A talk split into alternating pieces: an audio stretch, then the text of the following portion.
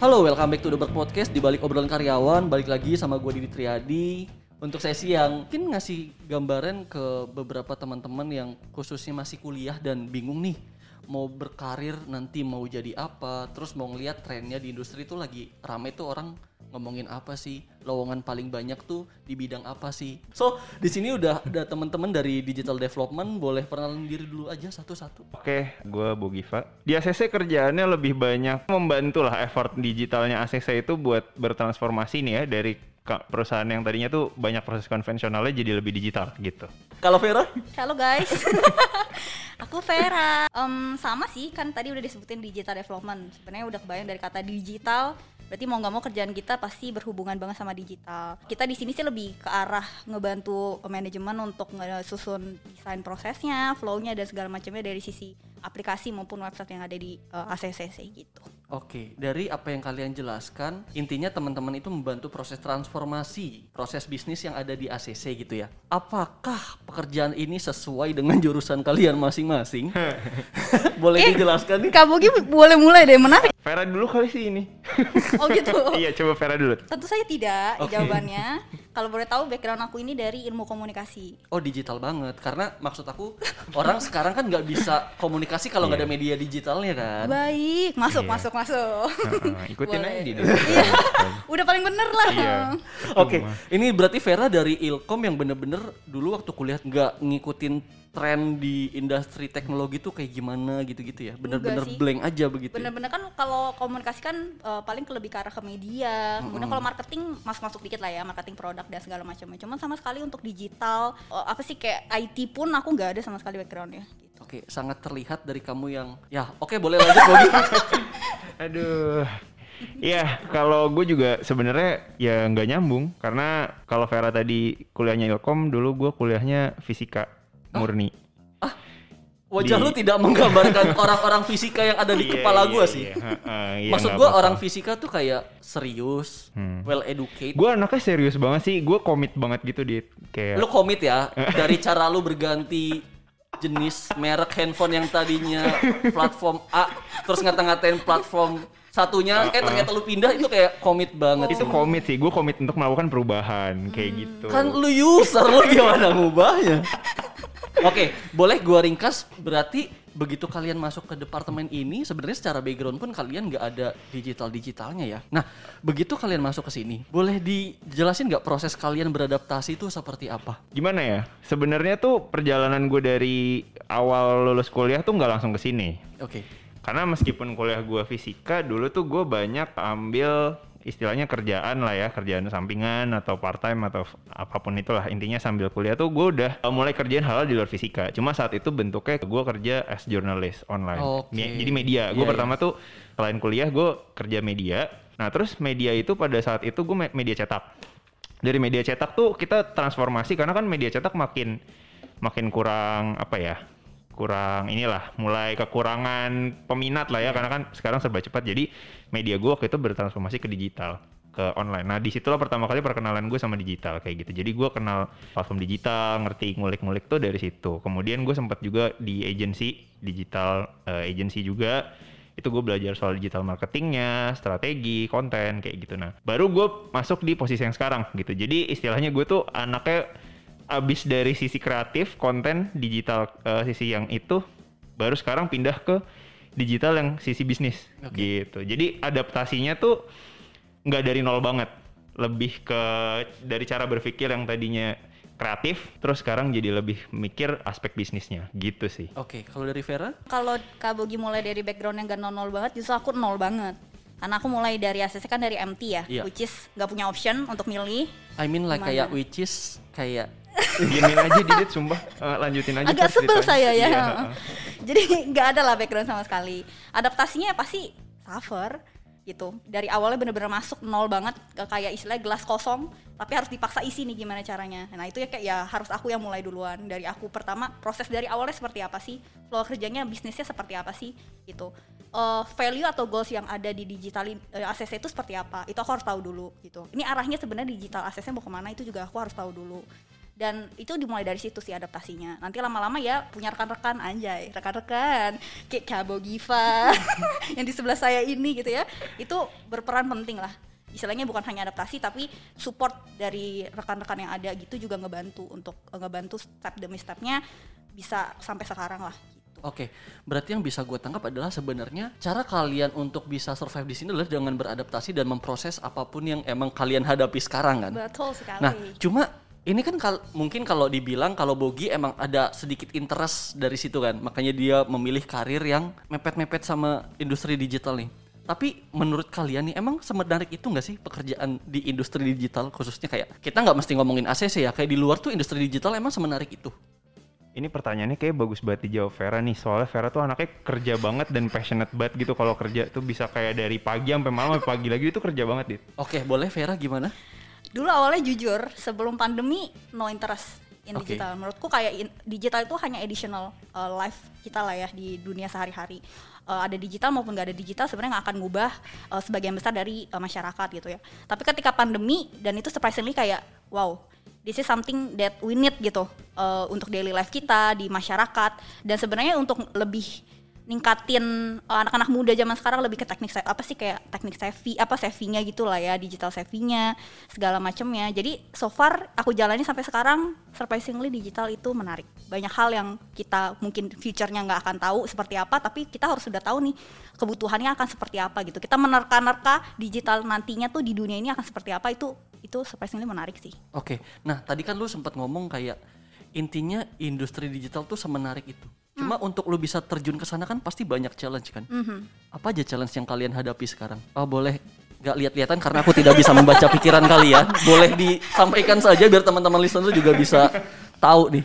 Kalau dari gue ya, meskipun sebenarnya nggak asing banget sama digital, tapi kan pada kenyataannya digital tuh sangat fleksibel. Saking fleksibelnya tuh nggak pernah habis tuh ilmu buat lu pelajarin gitu. Selalu akan ada tantangan baru, teknologi baru, kebutuhan pasar baru gitu. Akhirnya intinya lebih tantangannya tuh ya lu harus selalu siap belajar aja gitu. Kayak apa yang lu yakin hari ini tuh belum tentu besok itu benar. Bisa jadi lu hari ini yakin bahwa pokoknya yang gue bikin eh, proses kayak gini tuh orang akan suka. Ketika lu launching ternyata itu nggak terjadi gitu. Nah itu lu harus harus harus nggak boleh punya ego lah istilahnya kayak ini bener kok yang salah market atau yang salah tuh proses atau yang salah apa itu nggak boleh kayak gitu sih kalau dari kalau dari gua yang ngelihatnya. Sebenarnya challenge terbesarnya adalah kalau digital itu kan kita main ke ngubah habit, ya habit masyarakat. Which is kalau kita uh, berubah dari digital ke manual itu kita harus pastiin prosesnya itu akan lebih baik dibandingkan manual even kita ngegantiin manualnya human gitu ya. Digitalnya itu kan tetap kita ada hal-hal yang kita tidak bisa prediksi ya. Apalagi itu bukan human yang bikin tapi udah ke digitalnya gitu. Nah itu sih yang harus uh, jadi challenge terbesar. Jangan sampai proses digital yang udah kita buat itu tidak sesuai dengan market research yang ada. Jangan sampai digital yang udah kita buat menggantikan manual habit yang udah ada sekarang itu malah lebih parah lah atau lebih jelek lah istilahnya. Menyusahkan masyarakat masyarakat atau konsumen yang tadinya manual berubah jadi digital. Oke, berarti sebenarnya untuk membuat inisiasi itu berangkat dari kebutuhan user ya. Betul. Cuma kan ada variabel lain yang namanya tren nih. Menurut kalian lebih penting mana nih antara kebutuhan user sama tren nih? Karena kan ini dua hal yang berbeda. Sebelumnya saya minta maaf kalau pertanyaan ini nggak ada editor karena terlewat begitu saja di otak saya dan kayaknya ini menarik buat ditanyain. Gimana menurut kalian? eh tren ya tren itu kalau tadi lu bilang tren itu sama customer beda menurut gue justru enggak sih karena tren itu diciptakan sama customer juga Oke. Karena apa yang bisa jadi tren adalah hal yang disukain customer dan banyak orang pakai gitu. Sehingga dia jadi tren. Misalnya, oh sekarang hari ini yang lagi ngetren tuh misalnya lagu A.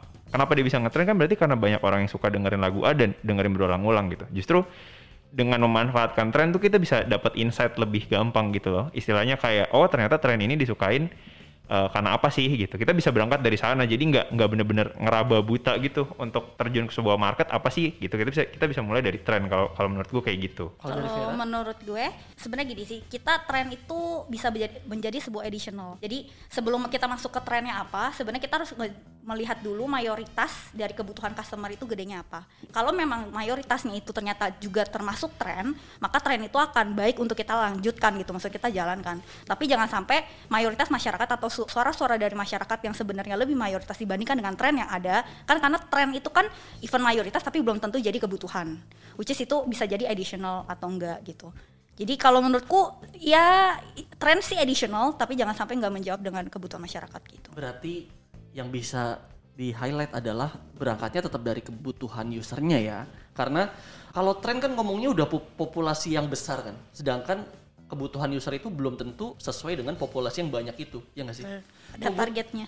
Eh, boleh tukeran nggak? Pokoknya gue terdengar lebih Iya, dari ah, boleh boleh. Enggak lah. So, tadi kan tadi kan kita udah ngomongin terkait industri digital di luar sama challenge-nya itu apa. Nah, yang menarik gini, lu ngomongin digitalisasi di luar dengan digitalisasi di ACC kan dua hal yang berbeda ya. Kayak gimana lu nemu serunya nggak sih lu bekerja dengan role yang digital tapi di perusahaan yang konvensional? Vera dulu aja. Oke, ya justru ba- lebih banyak chance-nya sih buat kita ya pelaku digital di sini gitu. Karena kalau misalkan dari konvensional berarti kan kita banyak area-area pengembangan yang bisa kita kembangkan sebagai digital. Beda kalau misalkan memang perusahaan itu sudah go to digital dari base-nya, itu mungkin akan lebih susah, mungkin yang itu kita akan lebih mencari tren dibandingkan dengan mayoritas perusahaan eh mayoritas perusahaan konsumen lah ya seperti apa. Jadi sebenarnya challenge memang lebih besar untuk dimulai dari perusahaan konvensional, but area pengembangan atau yang harus bisa kita ubah transformasinya itu bisa lebih besar di perusahaan konvensional gitu. Oke, apalagi ACC juga DNA-nya tuh perusahaan inovasi nggak sih Yes. kayak kita dituntut untuk terus memberikan improvement di proses bisnis yang kita jalanin itu kayak nggak semua perusahaan ngasih fokus ke sana nggak sih? Hmm. Ada kalimat tambahan yang bisa membantu gue, Bu? gue lagi mau dengerin aja kalimatnya mau lu bawa ke mana tadi Oh, tuh. iya, iya. Jangan sampai merusak kalimatnya lah. Iya. itu udah bagus lah. Aku merasa under pressure ini.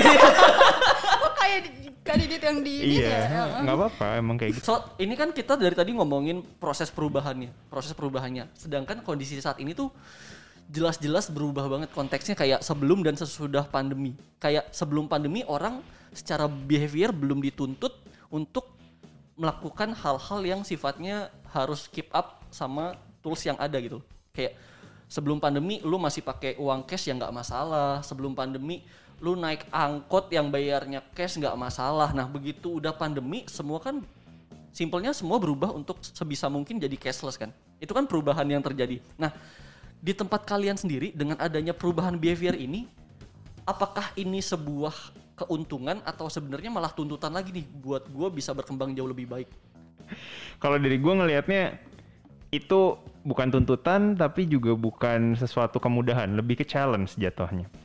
Karena gini, eh lu kalau bekerja dalam sebuah organisasi, apalagi tadi kan eh, itu benar banget kata Vera bahwa kalau perubahan lu dari perusahaan konvensional jadi digital tuh akan lebih gede karena karena kita harus ngubah dari yang tadinya A jadi B gitu kan, bukan kita nge-build langsung B gitu. Nah, ketika kita dalam organisasi kayak gitu tuh banyak apa pun yang kita lakukan kita ngedesain sesuatu tuh impactnya banyak gitu loh. Maksudnya nggak nggak hanya menyentuh satu dua orang.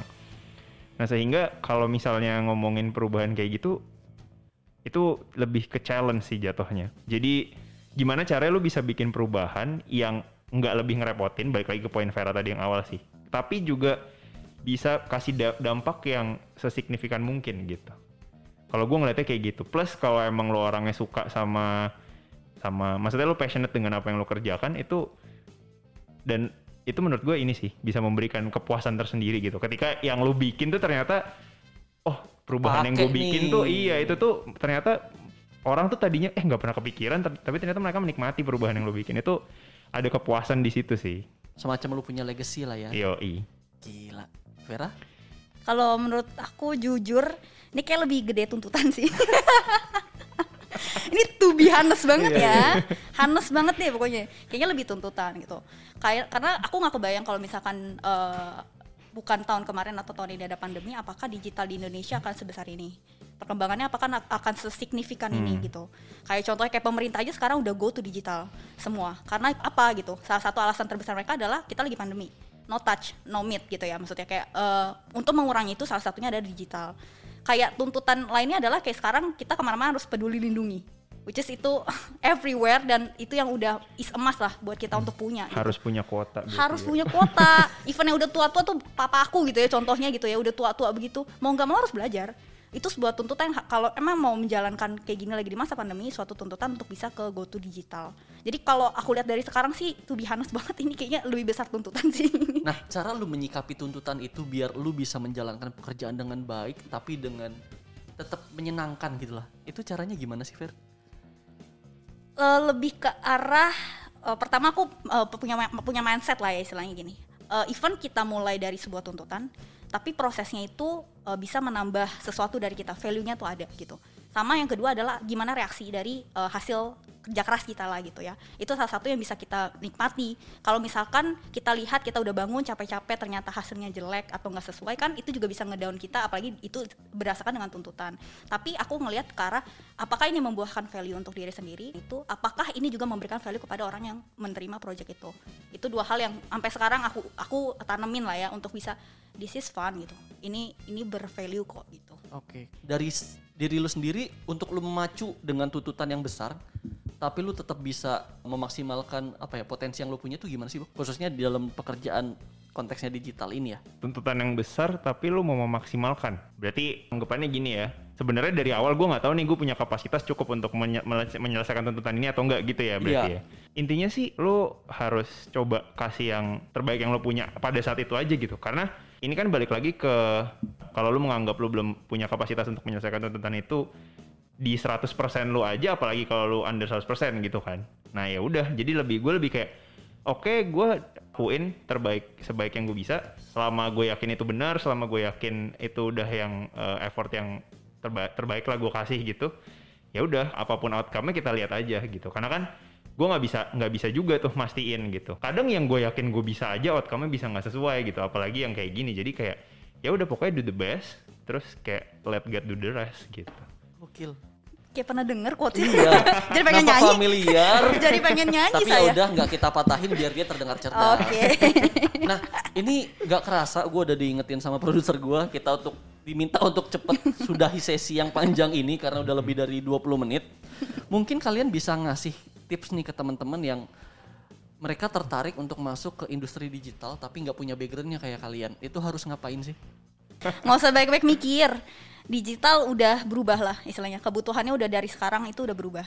Punya banyak banget peluang ke depannya gitu. Karena kita nggak mungkin berhenti sekarang. Even pandemi pun udah kelar kita nggak mungkin digital udah berhenti sampai sekarang gitu. Karena pandangan dunia udah se- sekali 100% itu berubah. Even dari behavior dari lingkungan dari inovasi semua perusahaan itu pasti akan peluangnya besar lah untuk ke digital. Jadi kalian kalian udah punya poin plus banget nih kalau kalian interest dengan digital. Berarti kan you start bukan gara-gara nggak ada passion sama sekali bukan karena paksaan bukan karena tuntutan. Itu udah poin plus. Dan aku yakin kalau kalian masuk karena passion karena memang sudah interest kalian ngejalaninnya juga akan lebih enak gitu. Jadi ya jalanin aja masuk aja beraniin diri gitu.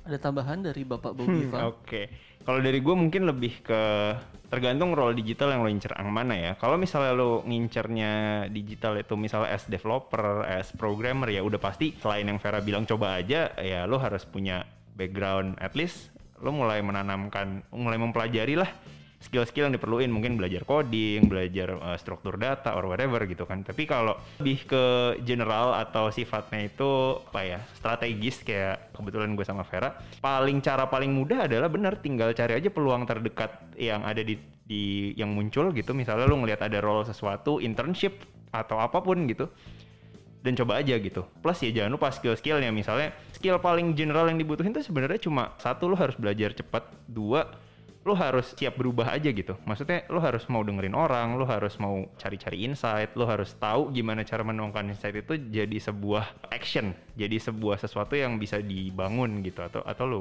terapin gitu aja sih paling. Oke, thank you jawabannya Bogiva, Vera. Mungkin sedikit tambahan kayak salah satu poin penting dari apa yang sudah kalian sebutkan kan sebenarnya keinginan untuk belajar mungkin ya. Apalagi di saat seperti ini, lu dengan background apa pun bisa belajar apa pun di mana pun, kapan pun.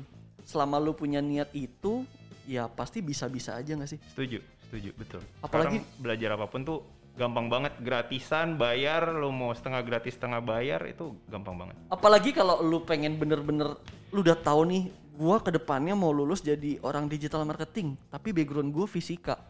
Sekarang tuh udah banyak bootcamp di mana-mana, lu bisa ambil sertifikasinya bahkan mereka juga udah provide yang namanya career partner gak sih? Jalan kalian tuh udah terbuka lebar seberapa niat kalian untuk belajar sama memacu passion yang kalian punya itu gak sih? Iya, karena salah satu kalau keinginan belajar itu kan salah satu bentuk dari kalian mau beradaptasi.